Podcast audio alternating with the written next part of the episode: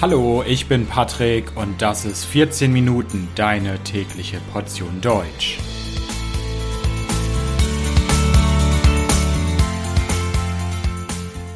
Folge 9 Homöopathie Heute soll es um ein kontroverses Thema gehen, ein Thema, das viel diskutiert wird in Deutschland aus dem Bereich der Medizin. Viele Menschen vertrauen hierauf, damit wird viel, viel Geld verdient jedes Jahr, aber es ist aus wissenschaftlicher Sicht fragwürdig. Worüber spreche ich? Über Homöopathie. Was das genau ist, das stelle ich euch in dieser Episode vor. Also starten wir doch erstmal. Dieses Wort, das ist ja schon ein bisschen seltsam. Man muss sich immer ein bisschen konzentrieren, wenn man das sagt. Homöopathie. Was ist das? Homöopathie ist ein alternativmedizinisches Konzept, eine alternativmedizinische Richtung. Den richtigen Anfang der Homöopathie kann man im 19. Jahrhundert finden, ungefähr um das Jahr 1800. Und zwar gab es damals einen Arzt, der hieß Samuel Hahnemann, ein deutscher Arzt, hat von 1755 bis 1843 gelebt und Samuel Hahnemann gilt als der Vater der Homöopathie. Was Hahnemann damals gemacht hat, war im Prinzip ein Protest damals gegen die damals vorherrschende heroische Medizin. Die heroische Medizin damals war nämlich eine sehr verbreitete radikale Medizin und es gab da sehr seltsame Methoden wie zum Beispiel der Aderlass der Aderlass heißt, einem wird Blut abgenommen und zwar sehr viel Blut, bis zu anderthalb Liter. Oder man musste zum Beispiel Brechmittel nehmen, also man musste sich dann übergeben. Ja, das waren alles Methoden der damals verbreiteten radikalen Medizin um das Jahr 1800 und Samuel Hahnemann fand das damals zu radikal, machte eigene Experimente und hat dann eine eigene Theorie entwickelt und es gibt da einen sehr berühmten Satz, der heißt, Ähnliches möge durch Ähnliches geheilt werden. Aber was sagt das? Danach äh, sollen Krankheiten durch Mittel geheilt werden, die in hoher Konzentration bei einem Gesunden ähnliche Symptome hervorrufen wie die Krankheit. Allerdings hoch verdünnt, also dass man es mit sehr viel Wasser mischt. Heute, über 200 Jahre später, passiert das meistens mit kleinen weißen Pillen und die nennt man Globuli. Was sind Globuli genau? Globuli sind so kleine Kügelchen, Zuckerkügelchen, die ein Patient gegen eine Krankheit einnimmt, weil er oder sie sich eine Wirkung erhofft. Was macht man, um Globuli herzustellen? Man nimmt einen Wirkstoff und verdünnt ihn dann um ein Zehntel mit Wasser oder Zucker. Also zum Beispiel hat man neun Teile Wasser und einen Teil Wirkstoff. Und diese Mischung dann, wo man nur noch 10% des Wirkstoffs drin hat, wird dann nochmal nach dem gleichen Prinzip verdünnt. Wieder, ja, ein Teil ist dann die Mischung mit dem Wirkstoff und neun Teile dann wieder Wasser oder Zucker. Und das wird dann nicht einmal, zweimal wiederholt. Das wird dann sehr, sehr, sehr oft wiederholt. Es gibt verschiedene Globuli und die Verdünnung ist da unterschiedlich, aber zum Beispiel wird es bis zu 24 Mal verdünnt. Es gibt auch Globuli, da wird nicht zehnfach verdünnt, sondern hundertfach. Und wenn man das dann natürlich sehr oft wiederholt, kann es am Ende, also wenn man das Endprodukt hat, sein, dass es um mehr als das Billiardenfache verdünnt worden ist. Dieses Verfahren nennt man auch Potenzieren. Und wenn man so vorgeht, dann nimmt die Menge an vorhandenem Wirkstoff natürlich jedes Mal ab. Bis am Ende aus logischer wissenschaftlicher Sicht im Grunde nichts mehr vorhanden ist. Und die Wissenschaft ist sich einig, wenn man das so oft verdünnt und da nichts mehr vorhanden ist, das kann keine Wirkung haben, weil da kein Wirkstoff vorhanden ist. Auf der anderen Seite sagen aber Anhängerinnen und Anhänger der Homöopathie, je mehr man verdünnt, desto höher ist die Wirksamkeit. Also sie sagen das Gegenteil im Prinzip zur Wissenschaft. Warum? Weil Menschen, die an Homöopathie glauben, davon überzeugt sind, auch glauben, dass Wasser ein Wassergedächtnis hat. Also das heißt, Wasser erinnert sich an die Eigenschaften und an die Wirkung des eigentlichen Mittels. Diese These existiert, aber aus wissenschaftlicher Sicht, das wurde nie zweifelsfrei nachgewiesen und es gibt dafür keinen Beweis, dass das Wasser ein Wassergedächtnis hat. Damit möchte ich nochmal näher zur Wirksamkeit kommen von Homöopathie und Globuli. Es gibt zahlreiche Studien dazu, kleinere Studien, größere Studien und zusammenfassend kann man sagen, es gibt keine Hinweise für die Wirksamkeit von Homöopathie bei körperlichen Beschwerden. Also die Wissenschaft ist sich einig, das ist wirkungslos, da ist nämlich kein Wirkstoff drin. Aber trotzdem gibt es viele Leute, die homöopathische Produkte kaufen. Diese Produkte sind beliebt. Viele sagen, dass es bei ihren Krankheiten hilft. Hm, und woran liegt das jetzt? Warum kann es trotzdem helfen? Das liegt am Placebo-Effekt. Der Placebo-Effekt heißt, dass man eine Erwartung hat, man ist überzeugt, dass etwas hilft und dann hilft es auch weil man es glaubt, weil man davon überzeugt ist. Also wenn ich fest überzeugt bin, fest glaube, dass diese Globuli-Kugeln helfen, können sie tatsächlich helfen. Aber nicht, weil dort Inhaltsstoffe drin sind, die effektiv sind, die helfen, sondern einfach, weil mein Glauben stark ist.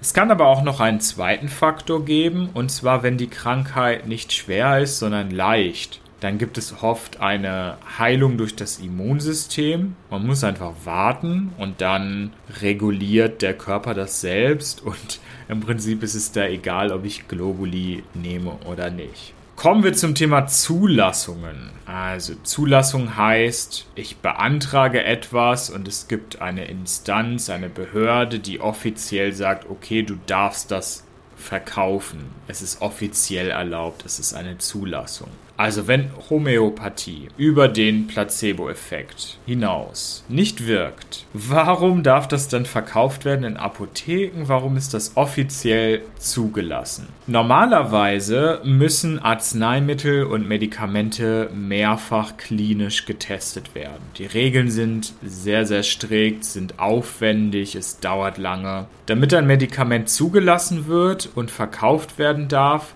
muss die Wirksamkeit nachgewiesen werden. Aber für homöopathische Mittel, also zum Beispiel diese Globuli-Kugeln, gibt es andere Regeln. Viele von diesen Globulis müssen nicht zugelassen werden, die müssen nur registriert werden. Und es gibt da drei Kriterien. Auf der Packung steht kein Anwendungsgebiet.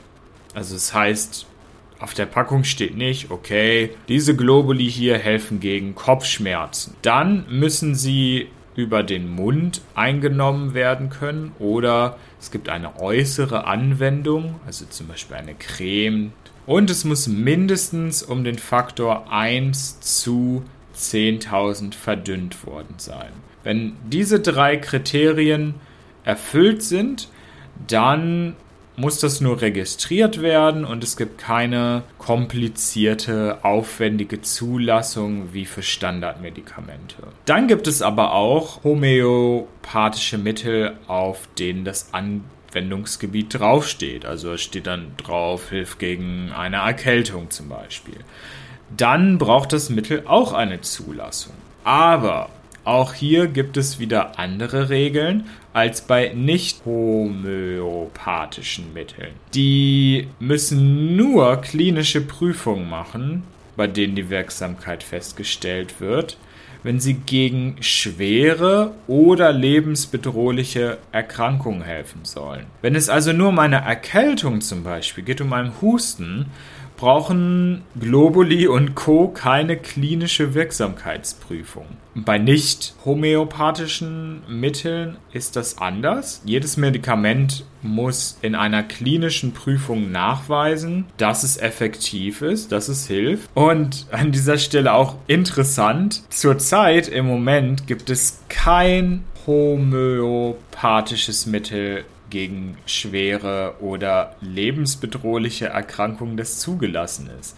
Also Hersteller von Homöopathie haben das bisher nie versucht oder beantragt. Für leichte Erkrankungen reicht es, wenn die homöopathischen Mittel den Long-Time-Use als Beleg, als Nachweis für die Wirksamkeit angeben. Long-Time-Use, dieses englische Wort, was bedeutet das? Das heißt, dieses Medikament, diese Methode wird mindestens seit 1978 benutzt. Ja, es wird einfach lange schon praktiziert, lange benutzt. Und das wird auch von vielen Wissenschaftlern kritisch gesehen, denn nur weil etwas seit langer Zeit gemacht wird, heißt es nicht automatisch, dass etwas gut ist oder wirksam. Kommen wir zum Schaden, den vielleicht Homöopathie anrichten kann, verursachen kann. Viele Menschen vertrauen nämlich Homöopathie, auch bei schweren Krankheiten, und erhoffen sich eine Heilung. Das liegt auch an einigen Büchern, an Websites, die dafür Werbung machen und die falsche Erwartungen wecken. Und ja, das führt dann dazu, dass zum Beispiel schwere Krankheiten oft viel zu spät erkannt werden. Menschen gehen dann zu spät ins Krankenhaus zu zu Standardmedizinern und haben zu lange nur auf Globuli vertraut. Und es gibt dann natürlich auch Fälle, wo Menschen gestorben sind. Eine interessante Rolle nehmen auch die Krankenkassen ein.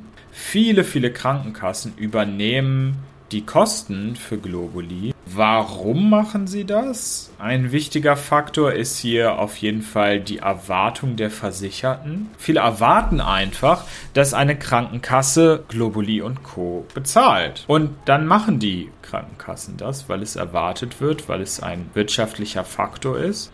Die Krankenkassen senden damit ein Signal und sagen, hey, wir übernehmen hier die Kosten für etwas, was ja im Prinzip vom Placebo-Effekt abgesehen keinen Nutzen hat, wofür es keine wissenschaftliche Evidenz gibt.